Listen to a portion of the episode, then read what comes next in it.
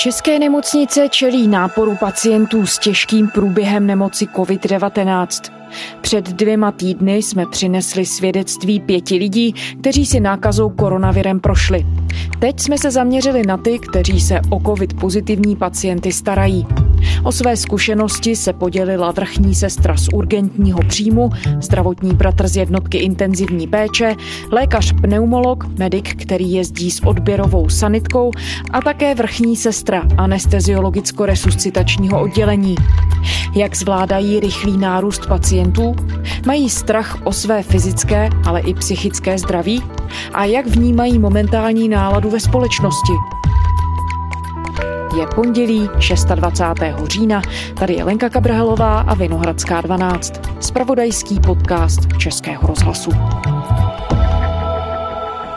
Jmenuji se Hana Ladíková, pracuji jako vrchní sestra na urgentním příjmu v nemocnici v Jihlavě. Mojí pozicí je hlavně jak pracovat v tím týlu a zajišťovat všechno pro ten chod toho oddělení. Je mi 49 let. My jsme to místo v nemocnici, kam směřují všichni pacienti, kteří přijedou záchrannou službou a vyžadují naši pomoc, naši péči a to, jak jestli jsou covidoví nebo nejsou covidoví. My jsme oddělení vlastně museli si rozdělit ten příjezd té záchranky na dvě půlky. Pokud záchranná služba jede, už nám hlásí, tak čeká tým, který udělá takovou tu první triáž a posune tu záchranku buď do červený nebo do té zelené necovidové zóny. Takže to bylo ozdvojení personálu i pro ten příjem těch pacientů do nemocnice. Takže v červené zóně je tým oblečený v zaplný palby v těch ochranných pomůckách.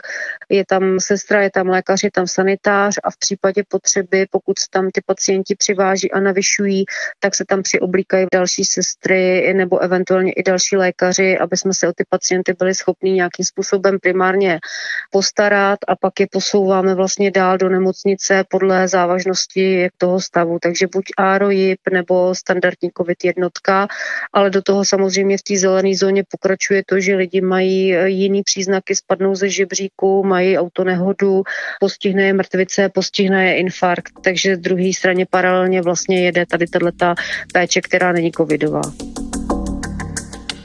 Pracovní den je velmi, velmi dlouhý a velmi náročný. Většinou jsem v práci na 6 hodinu, kdy hnedka po ránu na mě čeká vlastně spoustu zkazů, spoustu úkolů, co se stalo, co se odehrálo, co je potřeba zařídit, co je potřeba objednat a tak dál. Takový ta logistika toho oddělení, do toho minimálně 150 telefonů denně a odcházím z práce kolem pátý s tím, že pokračuju v administrativě ještě většinou doma. Spát chodím tak ve čtvrt na 12 a v 6 už jsem zase na značkách. Teď začaly jezdit více ty staří pacienti, dejme tomu ročníky 30 a tak kolem. Z toho jsou lidi, kteří tím, že mají teplotu, tak jsou zmatení, dehydratovaní, celkově mají nějakou svoji chorobu a k tomu tady tohleto, takže je to takový jako původně zhoršení celkového stavu, ale do toho pak vlastně opravdu přijedou třeba za ten den jeden, dva pacienti, kteří už teda přijedou buď zaintubovaní od záchranné služby, nebo se ten stav během toho příjezdu jakoby zhorší a jsme nuceni akutně intubovat u nás na urgentu a tam potom toho pacienta už posouváme rovnou na áro nebo na jib na ventilátor. Byla jsem svědkem, že paní přivezla záchranka vzdušností všechno. U nás to je nastavený tak, že pacient jezdí na HRC to vyšetření, který okamžitě ukáže to postižení covidový plic, nebo jestli je nebo není. A vlastně během toho rengenového vyšetření se paní tak rapidně zhoršila, že jsme akutně museli fakt intubovat a paní okamžitě skončila na ARO. No. Je to, jsme zdravotníci, jsme tady pro ty lidi, to určitě jo, ale furt jsme nevěřili tomu, že se nám to může stát. Nechci říct, že to teď ještě ten italský model, ještě to není asi ono, jo. To určitě bylo horší v té Itálii, ale pomalu se k tomu blížíme a furt jsme byli takový hrozný optimisti a teď teda tvrdě narážíme na realitu. Všichni děláme, co můžeme. Z mýho týmu není nikdo, kdo by řekl, že si bere očr nebo že nebude chodit do práce nebo něco takového. Takže kromě toho, když mě někoho vyřadí do karanténa třeba z komunity, že se nakazí doma, tak opravdu mám stoprocentní tým. Mm, člověk si myslí, že je na všechno připravený a zjišťuje, že opravdu není, i když prostě už 30 let ve zdravotnictví dělá a musí to být tak, že jeden den se sice na něčem domluvíme, určíme postupy a druhý den už to v podstatě neplatí a musíme to aktualizovat a přizpůsobovat se vlastně té momentální situaci, jak to jde. I když máte různý plány, můžete mít všechno nachystaný, ale ta realita je úplně vždycky někde jinde a je to potom o tom umění se přizpůsobit. Na jaře to bylo takový, že vlastně fakt jsme nikdo nevěděl, jak co máme dělat ani, když to tak řeknu. To jaro já beru jako takový fakt nácvik, protože jsem z urgentu, takže jsme zvyklí cvičit třeba hromadný neštěstí, traumaplán a tak dál, i s figurantama. A tady to v podstatě zpětně můžu vyhodnotit, jakoby, že tohle to byl takový jakoby nácvik. Sice jsme si museli třeba organizačně předsunout před nemocnici, že jsme dělali triáž těch pacientů, zřizovali jsme odběrový místo a na to jsme nebyli nachystaní. V tomhle tom naštěstí už jsme mohli využít ty zkušenosti z toho jara. To bylo hrozně pozitivní nad tím ale kdy já jsem si říkala, že tady to začíná být špatný, když na tím áru skončili třeba na jednou čtyři ročníky, dejme tomu kolem 59., 57. a relativně lidi, kteří mají 20 i víc možná let před sebou, v podstatě zdraví lidi a najednou oni leží na áru a tak se říká, ale to je něco špatně, to nejsou ty staří úplně lidi, kteří už mají odžito a tak dál. To jsem si říká, to je něco jinak. A od té doby to prostě začalo být horší a horší. Nesu to těžce, protože já se snažím opravdu poskytovat všem to maximum, co já do toho systému můžu vníst a cítím z toho takový ten zmar, že my se tady snažíme, já nikomu neubírám rozhodně jeho právo na svobodné vyjadřování, určitě ne, já si to všechno taky pamatuju, já jsem 30 let ve zdravotnictví, takže vím, jak se to všechno vyvíjelo a s tím svobodu slova a všechno, ale chci být prostě v tomhle hrozně apolitická, protože tady o to opravdu nejde. I spoustu mých osobních přátel prostě na to má jiný názor. Oni mě na jednu stranu litujou a na druhou stranu pořád šíří nějaký ty dezinformační informace a tak dále. Jako to je mi hrozně líto. Fakt je mi to hrozně líto. Zrovna tento týden cítím obrovskou podporu, protože třeba paní, která nám napekla buchty doma a přišla na ten urgent, nebo donesla na to plicní oddělení, nebo na to áro, nejde o ty buchty, nejde o ty koláče, ale takováhle podpora hrozně psychicky pomůže nám, že víme, že ta společnost, že všichni nejsou stejní, že nás to utvrdí v tom, že jsou pořád dobrý lidi, kteří to myslí upřímně a chtějí nás podpořit. I když nám napíšou prostě jenom dopis a vzkaz. Dostala jsem dopis od starého pána, který je tady náš pacient a myslí na nás a přeje nám, ať to vydržíme, tak to je prostě úžasný nabíjecí motor a stimul. To nás drží. Na tím jaru fakt jsme byli vyděšeni, všichni nevěděli jsme, ale teď, když má člověk ta reálná čísla, co jsou k dispozici. Asi mám třeba i nějaký blížší informace, protože jsem v tom systému. Pan ředitel zřídil komisi, ve který jsem členem, takže nám pravidelně poskytuje ty grafy. A když zjistíte, že ten graf ukáže, že péče na intenzivní, kdy pacient je napojený na ventilátor, vychází, že 50% to dá a 50% to nedá a vidíte tu realitu, tak prostě to tak jako je hrozný. Když máte ty strohá čísla a máte to srovnaný s tou realitou, tak prostě to tak je a vychází to. Tak to je hrozný. Děkujeme za každou podporu, děkujeme, že respektujete ta nařízení, která opravdu nejsou populární, ale nám v tuhle chvilku asi nezbývá nic jiného. Věřím tomu, že to nějakým způsobem dáme, snažím se být pozitivní, buďte pozitivní i vy, neberte se nic osobně, všechny ty problémy se nějakým způsobem budou muset vyřešit, ale nikdo zatím určitě nevíme jak a neodvíjejme myšlenky, protože to nikdo nevymyslíme. Bude to těžký období, až to skončí, ale myslím si, že virus tady s náma zůstane. Tak jak jsme se naučili žít, řeknu, s tuberkulózou nebo s něčím takovým, tak se budeme muset naučit asi žít i takhle. A to nejsem teda žádný epidemiolog, ale v hlavě jsem si to takhle nějak poskládala, je to můj osobní názor.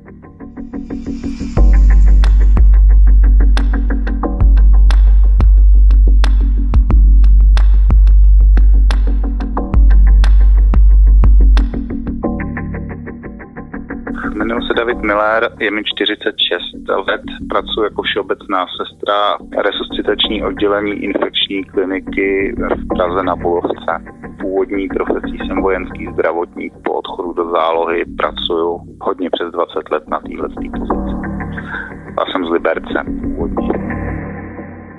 Protože je to resuscitační oddělení, tak je snaha, aby se jeden člověk staral o jednoho pacienta, což samozřejmě nevychází. Takže většinou máme na starosti tak dva. Ono to zní, že to je hodně málo práce, ale fakt to tak není, protože každý, kdo dělal v intenzivní péči, tak vám může říct, že to je skutečně hodně náročný časově. A pokud si ještě uvědomíte, že všechna ta péče probíhá v těch tajvecích, no některých minut a trvá hodinu, protože postupně se snažíte propotit se přes tu nepromokavou, neprodyšnou látku ven. Tak je to opravdu jako docela fuška.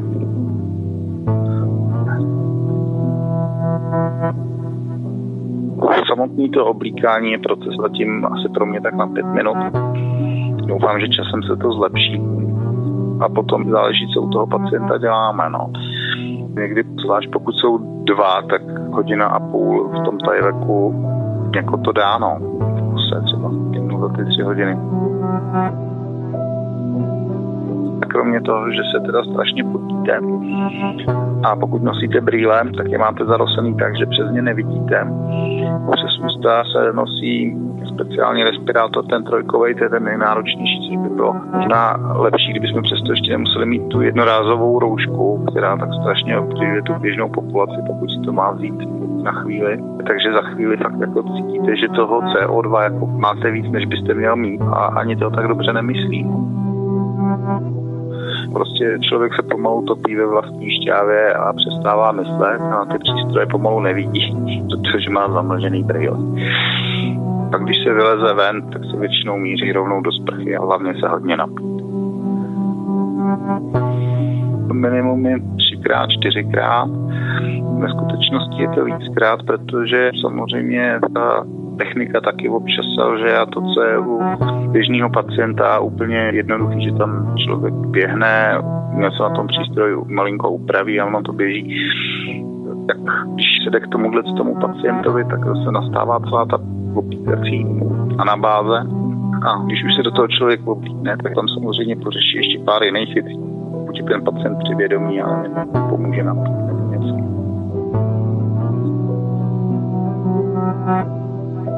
Já jsem se ke své profesi dostal tím způsobem, že jsem se narodil v 70. letech a měli jsme dva hrdiny jako kluci, že každý chtěl být jako generál Svoboda anebo jako Remek a já jsem chtěl být ten kosmonaut. A dozvěděl jsem se, že teda, abych byl kosmonaut, tak musím být nejdřív voják. Jako z toho kosmonauta jsem postupně nějak tak střízlivěl, ale ten voják se mnou rost, takže jsem se přihlásil na vojenský gymnázium, tam mě nevzali, protože jsem špatně viděl, takže jsem skončil na vojenský střední zdravotní škole. Tak mám pocit, že teď v tom středním věku se mě plní ten sen a jak se říká, koho chce pán potrestat, tak tomu splní sny, tak je ze mě tak trochu ten kosmonaut občas aspoň na několik hodin denně. Je to náročná práce, ale já doufám, že to má smysl. No. Je to jak na houpačce. Je to strašný, protože všude jinde se dá předpokládat nějaký vývoj. Já jsem dělal hlavně na koronárce a tam prostě člověk věděl, jak to bude pokračovat. Tady je to ze vteřiny na vteřinu. Přímo před očima se vám zboří člověk, se kterým jste ještě před chvilkou žertovali. A najednou se musí rychle zaintubovat a vy na to koukáte a přemýšlíte, nepodělal jsem něco já, co se stalo, jo? Jako, eh, to, to přece není možný. Tohle ten covid dělá. Jsou to strašné věci, protože s těma pacientama, jak jsme tam s nima vevnitř nějakou tu dobu, pokud teda nejsou zaintubovaní, tak se spolu normálně bavíme, žertujeme. Že? Já víme o nich, já nevím, kdo fandí jakýmu fotbalovému klubu, víme o rodině, o manželce. Takže to jako docela bolí. Můžou být přivědomí a můžou být u toho uměle ventilovaný. Jo. To může být ta neinvazivní ventilace, kdy mají celou obličejovou masku, to je připojený na ten ventilátor a tento do nich pere. Pomáhá jim s dýcháním podle nastaveného režimu většinou se jedná o to, že jim pomůže prodloužit ten nádech, tak ty jsou většinou přivědomí, pokud to dají. Pokud se ty parametry horšej, tak se samozřejmě intubuje. Ale pokud nepřijdou přímo v takovém stavu, který by přímo tu intubaci nebo umělou plicní ventilaci vyžadoval, tak tam máme postup, který se jmenuje takzvaný high flow a to je léčba vysokýma objemama vzduchu, takže mají takový ty kyslíkový brýle, co asi všichni znáte z televize. Popsal bych to jako kyslíkový brýle, akorát si představte, že tím fouká na jednou 50 a víc litrů vzduchu. Když tam fučí na jednou 50 litrů vzduchu vysoce obohaceného kyslíkem, tak řekneme, že to šetří tu práci těch plic jako takových. Prostě dostáváte toho kyslíku hodně.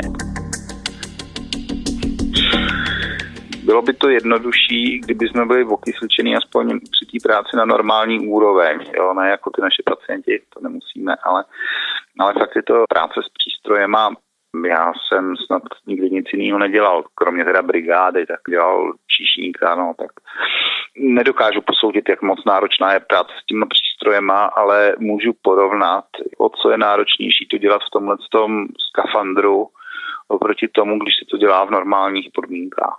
Je to strašný. No. Není to stížnost, je to práce, kterou jsem si zvolil, ještě přímo jsem si vybral právě po té jarní vlně tuhle kliniku ale neuměl jsem si představit, jaký to je, no. To je pravda. No, já si myslím, že na to připravený není nikdo. Pokud si prostě do toho tajveku nevlezete a nepohybujete se v něm jako v řádu desítek minut a neposloucháte ty lidské příběhy z očí v oči a nedíváte se na ty pacienty, tak, tak na to nikdo připravený být nemůže. Zatím to tak strašný není, protože zaplať Bůh. Zatím je nás dost a jsem na pracovišti, kde zažili tu první vlnu, takže jsme tam hodně opatrní. Při té první vlně, když nebyly ty obleky, tak co jsem tak jako poslouchal, tak se promořila většina mých kolegů i lékaři, protože prostě ty pacienty, kteří kolem sebe krachlali, museli se tak oni tam intubovali přitom.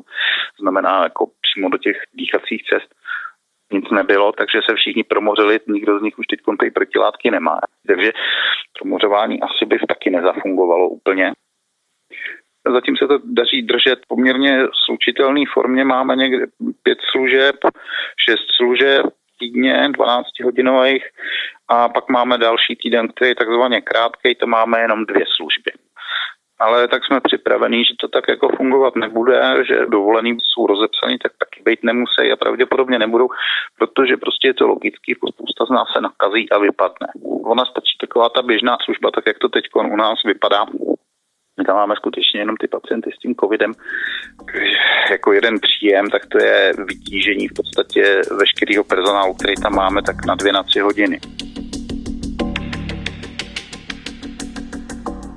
V podstatě my jsme si žili teď od konce té první světové války v poměrně komfortní pozici, že tady žádná pandémie nebyla. Ale v podstatě většina dějin lidstva tak je tvořena dobama ledovejma, a epidemickýma vlnama, ať už to byla černá smrt, cholera, nebo dejme tomu tyhle ty vlny chřipky, nešťovice. Tohle, co se děje, tak není situace, která by vybočovala z toho rámce. Nezvyklá byla ta doba toho klidu.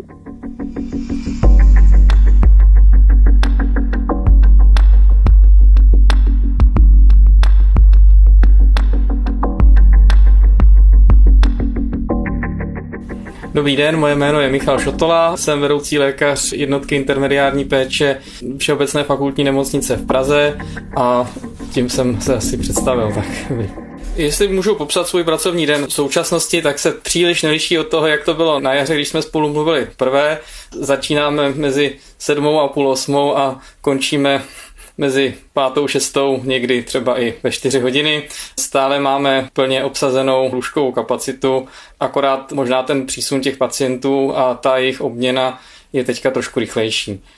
Naše klinika je velmi malé oddělení, máme 16 lůžek standardního typu a pět monitorovaných lůžek s tím, že máme pacienty na neinvazivní ventilaci nebo na vysokoprůtokové kyslíkové léčbě. Ty těžší pacienti potom leží na jiných klinikách a zejména na klinice anesteziologie a resuscitační a intenzivní medicíny. Přece jenom k určité změně od jara došlo a ta spočívá v tom, že naší nemocnici a i na naší klinice ten provoz je smíšený, to znamená, máme pacienty s nemocí COVID-19 izolované, ale vlastně v rámci jednoho oddělení nemáme vytvořeno nějaké vysloveně vyhrazené nebo dedikované oddělení. Přistupujeme k ním samozřejmě s maximální opatrností a s používáním všech ochranných pomůcek, ale snažíme se právě poskytovat péči i těm pacientům, kteří mají jiné choroby než COVID-19. Takže v tom ta určitá změna je a počet těch pacientů zůstává pořád podobný. Prostě to je dáno kapacitami naší kliniky. Vsáhli jsme trošku k tomu určitému omezení té plánované péče těch zbytných výkonů, ale snažíme se pracovat pořád naplno. No kopírujeme tu situaci v celé České republice. To znamená, že u nás hospitalizujeme zejména pacienty středního a vyššího věku, řekněme sedmdesátníky, ale není výjimkou, že jsme tam měli třeba pacienty mého věku kolem 40 let. Na druhou stranu mohu říci, že i ti pacienti mladší, bez nějakých přidružených onemocnění, mohou mít těžší formu onemocnění, ale zatím se vždycky podařilo tu situaci zvládnout. Takže zatím se nám celkem daří, ale neznamená to, že by nebylo třeba nutné ty pacienty pacienty v těžším stavu překládat dál a nedá se říct, že by u nás třeba nedocházelo k úmrtím, ale rozhodně v tuhle chvíli to není na denním pořádku a daří se ty pacienty posílat samozřejmě i do domácího léčení. My pečujeme o pacienty s tím středně těžkým stavem, to znamená pacienty, kteří potřebují kyslíkovou léčbu nebo nějakou další formu podpory dýchání. Léčí pacienty se zápalem plic virového původu nebo s nasedající bakteriální infekcí a léčíme pacienty, kteří mají nějaké přidružené onemocnění, které třeba to vlastní přidružené onemocnění může být důvodem k tomu, proč se dostali do nemocnice. Zarazilo mě na začátku podzimu, že jsme přijímali mladší pacienty s poměrně i těžší formou nebo průběhem toho onemocnění ale jinak nemohu říci, že by to onemocnění probíhalo jinak. Podle mého názoru to, co nejvíce ovlivňuje průběh toho nemocnění, je jednak stav toho pacienta samotného, stav jeho imunity, přidružená onemocnění a pak určitě záleží na té infekční dávce. To znamená, s jakým množstvím virů se setkal v době, kdy to onemocnění mělo propuknout nebo kdy došlo k té nákaze jak dlouho to setkání s tím virem trvalo a to je vlastně i důvod, proč má cenu se chránit a proč je rozumné používat všechny ty správné hygienické postupy a, a proč používat roušky nebo tak ještě respirátory. Určitě jsme zaznamenali u řady pacientů přesně to, co se zmiňuje, to znamená, že z hodiny na hodinu se ten stav rázem zhorší a ten pacient musí být napojen na ventilátor, na dýchací přístroj, jinak by to skončilo neodvratně špatně ale dost záleží, jak dlouhou dobu je ten pacient od vzniku těch obtíží. Většinou takovému zlomu dochází ten 7-8 den, buď to se ten pacient začne uzdravovat, anebo může docházet právě k tomu zhoršení, takový zlomový moment. A co je takovým jako dobrým signálem je, jestli dochází k ústupu teplot nebo nikoliv. To je takový pro mě asi nejvýznamnější zlom, jakmile ustupují teploty a nepřidávají se žádné další příznaky, tak to znamená, že to nemocnění je na ústupu. No.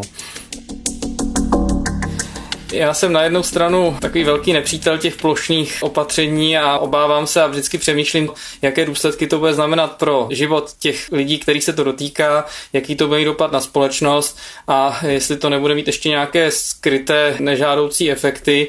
Takže já jsem velký nepřítel všech plošných uzávěrů a to jsme ostatně stejně asi všichni. A dokonce jsem i předtím se snažil veřejně trošku varovat a vystupovat proti tomu, ale chápu, že v určitých situacích se prostě nedá postupovat jinak. No. A druhý aspekt, který mě trápí, že jsme se příliš z toho, co bylo na jaře, nepoučili, že jsem očekával, že přece jenom proběhlo nějaké takové štábní cvičení a že na tu druhou vlnu, která se dala očekávat, budeme lépe připraveni. Myslím si, že zdravotnický systém na to připraven je a zdravotníci určitě také a obyvatelstvo relativně snad taky, ale co mě naprosto zklamalo, bylo jednání vládních představitelů a ta jejich nepřipravenost. A jedna ještě věc, co mě trápí, je to, že tento přístup pokračuje dál. Například neexistuje registr hospitalizovaných pacientů. My v podstatě sice vidíme ve zprávách, čteme v novinách počty pozitivně testovaných, počty hospitalizovaných, počty pacientů v těžkém stavu, ale nedá se říct, že by na celostátní úrovni existovala nějaká databáze, která by schrnovala aspoň základní charakteristiky, jak ta onemocnění probíhá, jakou ti pacienti dostávají léčbu a jaké jsou nějaké dlouhodobé výsledky průběhu té nemoci. To považuji za naprosto skandální selhání státu a všech relevantních úřadů. Čeká nás teďka prostě měsíc, měsíc až dva pro všechny taková zkouška ohněm. Koho se bojím a na kom to bude stát jsou sestřičky a ten nižší zdravotnický personál, protože ty jedou na takový nějaký už rezervní režim. Sestřičkám až v listopadu přijdou odměny, co jim slíbila vláda za to jaro. Řada z nich to taky negativně vnímá a když se do toho ještě přidá, že zase musí znova ještě začít s distanční výukou, tak jim to teda moc na síle a nějaký psychické odolnosti nepřidá. Takže na těch to všechno stojí a těm je potřeba pomáhat. No. Ale věřím, že to půjde. Věřím, že to zvládneme a myslím si, že to zvládne i bez polních nemocnic. Já jsem optimisticky naladěný a věřím v to, že lidé si dají říci a že přizpůsobí svoje chování dané situaci. Takže na jednu stranu se mi nelíbí narůstající míra úzkosti, která je spojená právě se sledováním zpráv a zvláštním počtu nakažených a nemocných. A myslím si, že duševnímu zdraví a odolnosti a psychické odolnosti celé populace to neprospívá. Na druhou stranu jsem přesvědčen o tom, že se vzrůstajícím počtem úmrtí a pacientů ve vážném stavu a s tím, jak vlastně každá rodina nebo někdo z našich známých bude tou nemocí do určité míry zasažen a budou ti lidé znát nějakou osobní zkušenost s tou nemocí, tak lidé prostě změní svoje chování, ať už jim to nařídíme plošně nebo nenařídíme. To znamená, že se prostě budou chovat zodpovědněji. Je to ale věc spíš světonázoru. Já prostě radši mám takový ten liberálnější přístup k životu a daleko radši věřím v zodpovědnost jednotlivce než nějaké plošné zákazy. Nehledě na to, že nařizování z vnějšku nebo ze strany těch vládních představitelů může vést k tomu, že ochota ta nařízení dodržovat vlastně může být paradoxně i menší. Že prostě se někdo začne vymezovat proti těm nařízením a na just je bude obcházet jenom proto, že prostě nebude dělat něco, co mu někdo přikazuje. No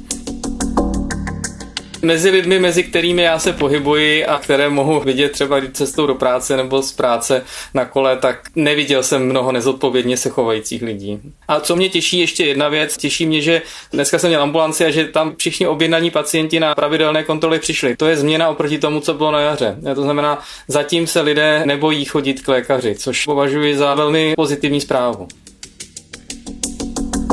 dobrá zpráva ještě další, teda pro mě, ač možná zní to jako kliše, ale ten systém českého zdravotnictví se ukázal být už neskonale robustní a hrozně mě to těší. Ale ten důvod, proč to tak je, je v lidech. Není to v tom, že bychom měli nějakou skvělou organizaci té péče a že bychom byli hvězdy, ale protože prostě, a to je nejlepší zpráva asi z toho, co si můžeme říct, že prostě je tam spousta lidí, kteří pracují s neuvěřitelným nasazením, spousta lidí, co to dějí od srdce a skutečně se zájmem o ty svoje pacienty. Takže to je skvělá zpráva a myslím si, že když si tohle budeme uvědomovat a budeme se toho držet a nenecháme se zbytečně otrávit nějakýma malichernostma, tak to zvládneme. Já velmi rád sleduji vašeho sice kolegu z branže, ne z Českého rozhlasu, Jindřicha Šídla a ten, když končí šťastné pondělí, tak vždycky hlásí zůstaňte negativní, tak to bych chtěl všem ostatním vzkázat. zůstaňte negativní.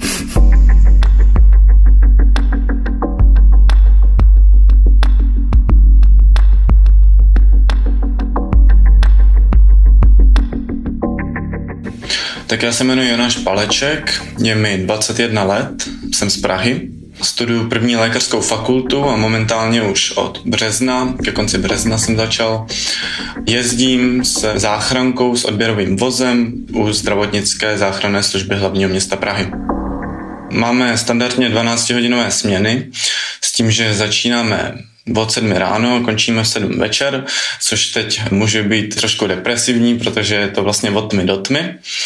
Momentálně to vypadá, že přijdu na záchranku, vlastně se obleču a zkontroluji, jestli ta předchozí směna nám nechala dostatečné množství vzorků, jestli nám nechala dostatečné množství veškerého materiálu, zkontroluji ten celý náš odběrový vůz, jestli tam něco nechybí, ať už to jsou pytle na infekční odpad, ať už to jsou samotné ty zdravotnické potřeby, jestli náhodou někdo například nenechal vzorky mimo ledničku, takže to by potom nemohly být použitý.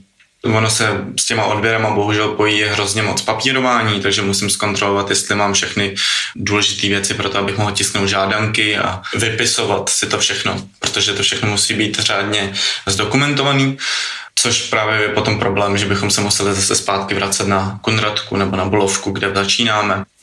Jezdíme za jednotlivcemi, kteří jsou například imobilní a jsou teda roztroušený po všech pražských čtvrtích. Naštěstí my máme teda více odběrových vozů a z dispatchingu se nás snaží vždycky každý ten odběrový vůz nějak jako logisticky nanavigovat, přesně aby ta trasa pro nás byla co nejlepší a neměli jsme dlouhé přejezdy. Standardně přejezd je tak 10 minut. Většinou, když je ten den klidný, tak odebereme do 50 lidí, ale Poslední dobou je mnohem častější, že se stavíme na místech, kde těch lidí mnohonásobné množství, ať už jsou to domovy seniorů, nebo například jezdíme na úřad vlády, kde právě je to takový plošný testování, jenom preventivně. Takže tam je těch lidí potom okolo stovky. Mnoho lidí je vlastně dost vděčných, často například matky s malými dětmi, které jsou zavřené sami doma, vlastně nejsou schopné dojet si na ten odběr sami, tak ty jsou hodně vděčné, děkují nám za to, že jsme přijeli. Když pro mě je to vlastně práce, tak to mě jako těší, že mi děkují za moji práci, a i když je to vlastně samozřejmost. Nebo mnohdy taky chtějí poradit s nějakou situací. Měli jsme různé pacienty, kteří měli nějaký jiný zdravotní problém, ale byli už testovaní pozitivně a nevěděli, jak mají tu situaci zacházet takže my jsme ochotní jim poradit v rámci toho, co jako víme, nebo to můžeme prodiskutovat třeba s dispatchingem. Hodně vnímám to, že například, když jezdíme odebírat do zdravotnických zařízení nebo do těch domů seniorů, tak nám ten personál vždycky vychází stříc, například i na tom úřadu vlády, že nám už vlastně dopředu vytisknou všechny papíry, aby nám to udělali co nejjednodušší, což si vážím, protože jinak, když je tam 90 lidí, tak ta administrativa je opravdu šílená. Tam člověk může strávit třeba pět hodin na jednom místě. V odběrovém voze jezdíme dva medici a jeden řidič, ať už je to řidič záchranné služby nebo řidič, který je od městské policie. A jsme dva, s tím, že na té 12-hodinové směně se v polovině střídáme. Jeden je takzvaně špinavý, druhý je takzvaně čistý. Ten odběrový vůz je rozdělen teda do dvou oddílů. Když si představíte normální sanitku, tak vzadu je lůžko, na kterém se ten člověk v tom obleku může vyvalit tam je vlastně oddělený a má tam všechny potřebné věci, dezinfekce a tak.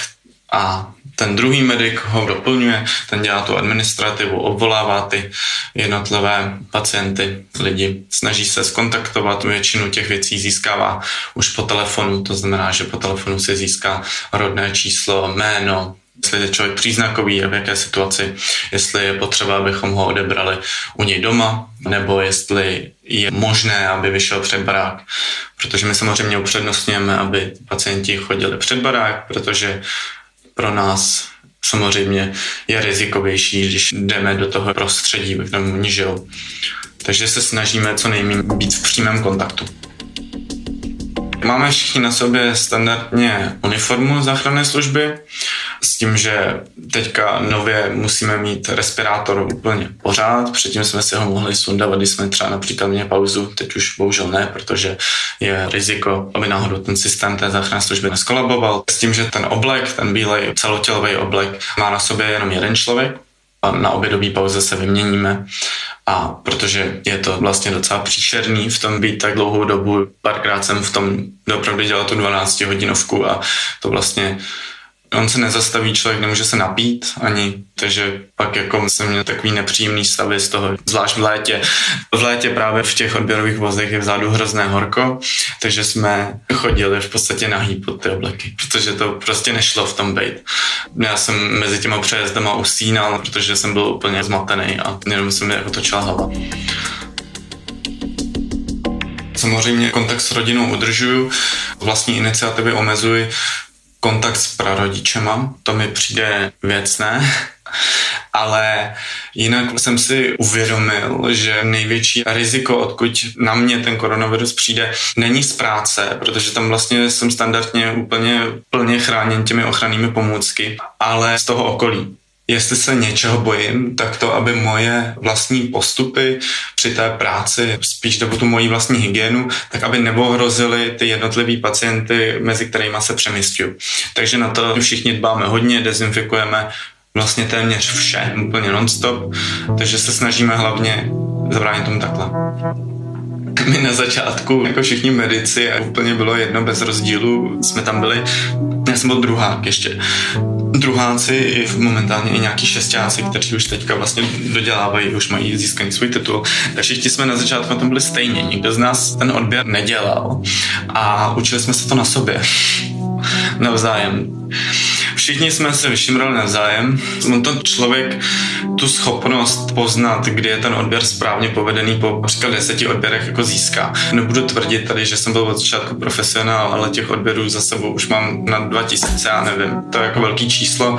Na začátku právě, když jsme jezdili, tak jsme se vždycky, když jsme někoho odebrali, tak jsme se jako setkali, tak co, jaký to byl odběr, bylo to dobrý. No to nešlo moc hluboko. Člověk to pozná, když ten odběr je správně provedený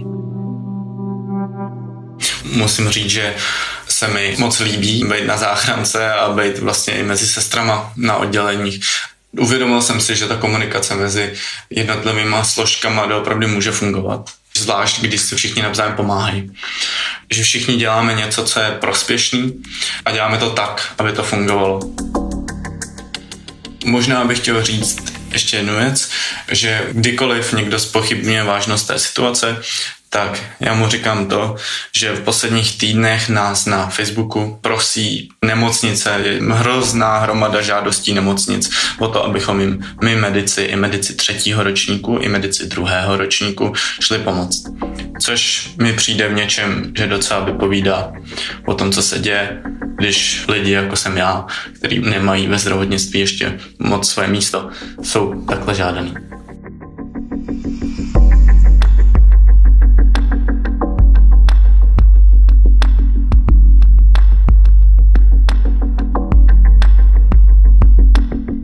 Jmenuji se Šárka Štěpánková, je mi 44 let a pracuji jako vrchní sestra na anesteziologicko-resuscitačním oddělení nemocnici Náchod. My jsme 2. října tohoto roku otevřeli covidovou jipku místo urologického oddělení, to znamená, přijímáme covid pozitivní pacienty, který nemůžou ležet na standardních lůžkách, které byly vytvořeny v náchodské nemocnici o něco dříve. Takže začalo se tím, že se zařizovalo, dokupovalo vybavení potřebné, Vlastně to zasahovalo i do provozu. My jsme monitory sice dostali z nějaké zakázky, jakoby do nové nemocnice, protože my máme to štěstí, že budeme na jaře otvírat novou nemocnici. Vlastně se postavila nová budova a do té nemocnice už proběhly veřejné soutěže a to vybavení my teď můžeme použít na covidové jipce ale vlastně jsme to dělali za provozu. Jo, my jsme opravdu přijímali první pacienty, měli jsme navežené ty přístroje, ale neměli jsme je propojené do centrály, takže to vypadalo tak, že se na chodbě vrtalo a byli tam technici a všichni byli úžasní a za provozu jsme to zvládli napojit, otevřít celé oddělení a máme na ty covidové lípce 20 lůžek, které máme téměř obsazená. Takže můj pracovní den když přijdu do práce, vyřídím neodkladnou poštu. Už nemám teď kancelář. Moje kancelář se změnila v denní místnost cester, protože tím, jak vlastně Áro a Jipka jsou propojeny jako v úvozovkách špinavé prostory, chodíme tam v ochranných pomůckách, tak aby vlastně sestřičky měly kde si odpočinout a dát si to kafe při zasloužené pauze, tak místnostka, která má asi 16 metrů čtverečných, tak momentálně tam hostí x lidí, protože to je obrovský tým lidí. Tam jsme prostě nastěhovali mikrovlnku a nosí nám tam dárci dobroty, takže tam máme takový provizorní regály, které jsou plný body, kafe a ovoce. Já jsem přišla o to soukromí k pracovní činnosti samozřejmě vrchní sestry, ale nějak se to dá skloubit a do těch půl osmi, osmi vyřídím ty neodkladné záležitosti, buď na počítači, nebo jak říkám, samozřejmě pošta i v tištěné podobě. Pak už před osmou chci být nahoře na oddělení, kde už to je cvrkot, sestřičky, co mají denní službu, podávají ordinace, já se tak zorientuju v tom, jak si pacienty rozebrali, a většinou není potřeba do toho nějak zasahovat, dělí se spravedlivě a čeká se na vizitu. Pak proběhne vizita všech pacientů, které jsem přítomná, i se sestřičkou, která se o dotyčného pacienta stará, samozřejmě s panem primařem a lékaři. Lékaři dochází taky na to oddělení teď momentálně tři, protože říkám, je to téměř 20 lidí, ten stav se mění každou hodinu, to nemůžu říct ani ze dne na den, protože každou hodinu se mění. My se snažíme ty nejlehčí pacienty posílat na covidová lůžka, standardní, z ty vizity samozřejmě teda vzejdou další požadavky na ordinace, doordinovávají se při vizitě rengeny nebo proběhne konzilium těch lékařů, kteří se usnesou na tom, co dál je potřeba, jak, jak se bude prostě vyvíjet dál ta léčba. Takže buď z toho objednám další léky nebo rengeny, Dohlížím na sanitáře, který máme i dobrovolníky, to je úžasný, jak lidi se semkli, to musím říct. Já jsem v těch úplně prvních kritických dnech vzala i dobrovolníky z ulice s tím, že nemám jinou možnost, nemají zdravotnické vzdělání, ani to nejnižší, ale budu ráda, když těm lidem dá někdo najíst, protože vůbec ty první dny jsme neměli pomocné síly a neměli jsme na to čas. Jo? A to bylo to, co nás nejvíc stresovalo, že nejsme schopni poskytovat takovou ošetřovatelskou péči, na kterou jsme zvyklí. A když sestřička měla pět pacientů, z toho se jí jeden dusil a druhý potřeboval rengen a antibiotika intravenózně, jako to znamená do žíly, tak prostě nemohla roznášet snídaně. A to nás nejvíc stresovalo, že jsme furt pozorovali ten čas, který ubíhá neskutečně rychle a je 10 hodin a lidi neměli snídaní. To byly ty první dny, já jsem pak řekla, že to takhle nejde, napsala jsem, ač nemám ráda sociální sítě, tak musím říct, že opravdu to je věc, která funguje, protože samozřejmě se snaží hlavní sestra, snaží se vedení nemocnice, snaží se personální oddělení, ale tohle zafungovalo, že jsem tam prostě napsala výzvu o pomoc a začali se mi hlásit dobrovolníci i lajci, který jsem zaměstnala s tím, že samozřejmě dám přednost těm, který mají zdravotnické vzdělání. A musím říct, že jsem si je nechala, protože pracují teda vynikajícně úplně se skvěle zaučili a určitě budu ráda, když nám budou pomáhat dál. A studenti. Hned od začátku se zapojili studenti tady naší zdravotnické školy Evangelické akademie a udělají taky neskutečný kus práce. Podílejí se na hygienách těch pacientů a jsou kruce těm sestřičkám.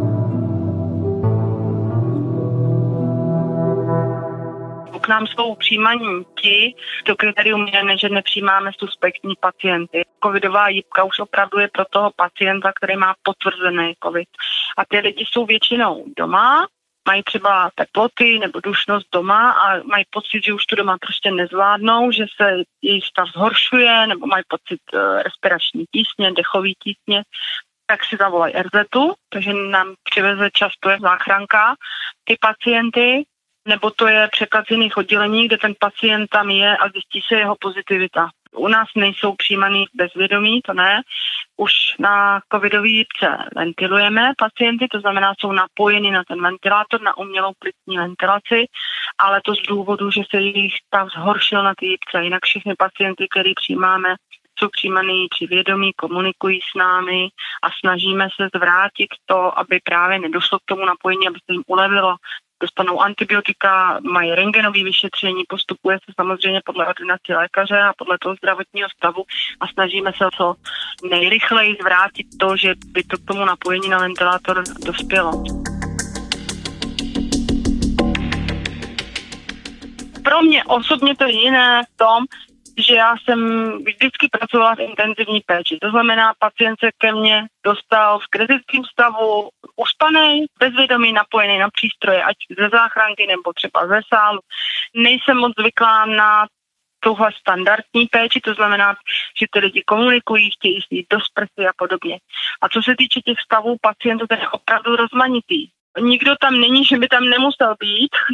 To s tím se často setkávám, jestli tam nejsou zavřený ty pacienti jenom proto, že mají covid, tak to opravdu ne. Ty pacienti prostě eh, mají různý problém. Někdo má s covidem velké průjmy, ale opravdu velké průjmy úplně je dehydratovaný, takže musí být pod zdravotnickým dohledem a někdo se opravdu jako dusí. Mají pocit, že se nedodechnou, že dýchají přes brčko, nebo mě jeden říkal pacient, že mu to připadá, jak když je pod vodou, že se topí ve vlastních plicích. Prostě tohle jsem já tam opravdu slyšela od těch lidí.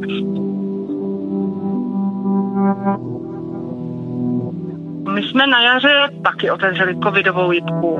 Tam jsme si vyčlenili ty filtry, nebo jak to budeme dělat, učili jsme se ty postupy, dělali jsme si videa na oblékání do ochranného obleku a na pomůcky, ale musím říct, že to v podstatě bylo takový učení a školení a teď jdeme na ostro. Nebyli jsme na to asi připraveni. Já teda jsem to nečekala, že opravdu těch pacientů bude tolik.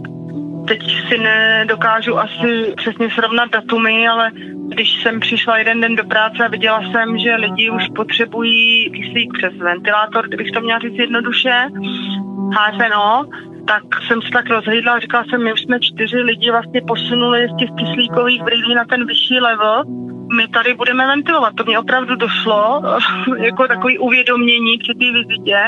A začali jsme se okamžitě připravovat na to, aby jsme ty pomůcky měli přístrojovou techniku my máme zajištěnou naštěstí. Jo. Jsou nemocnice, které tohle nemají a my v tomhle máme velikou výhodu. Ale to není jenom ten ventilátor, my potřebujeme další spotřební materiál, filtry a takový. Takže hned jsem začala se připravovat na to, že budeme ventilovat opravdu za další týden. Jsme tam, jo, máme tři ventilované lidi nahoře těch 20 lůžek.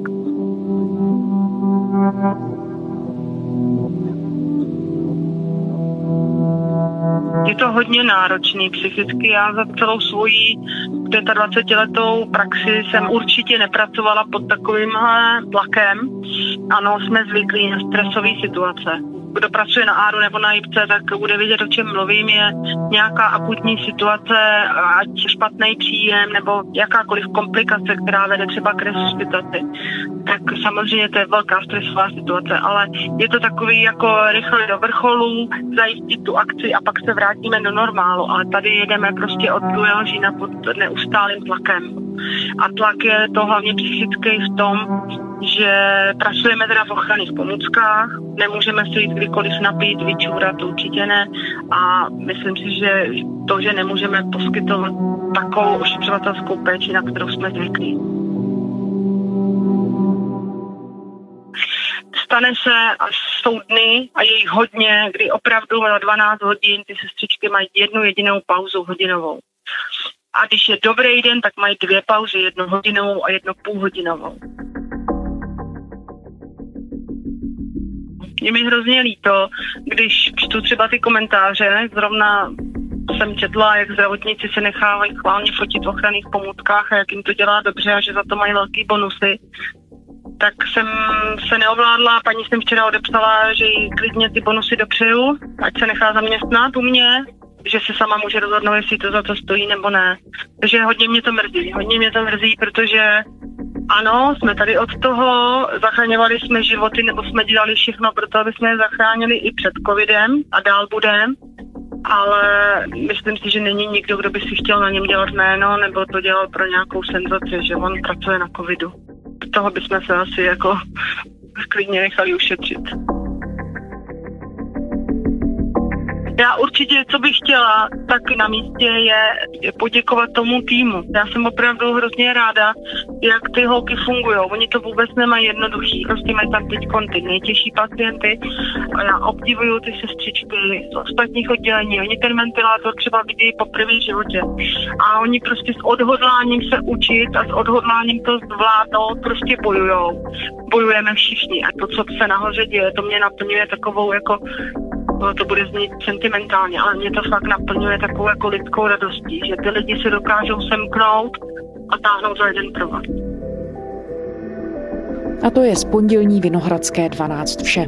Děkujeme všem našim respondentům, že v napjaté situaci našli čas na rozhovor a děkujeme vám všem, že posloucháte. Ke všem našim dílům se kdykoliv můžete vrátit na stránkách serveru iRozhlas.cz, z pravodajského webu Českého rozhlasu a také ve všech podcastových aplikacích. Psát nám můžete na adresu vinohradská12 zavináč rozhlas.cz. To byla Lenka Kabrhelová. Těším se zítra.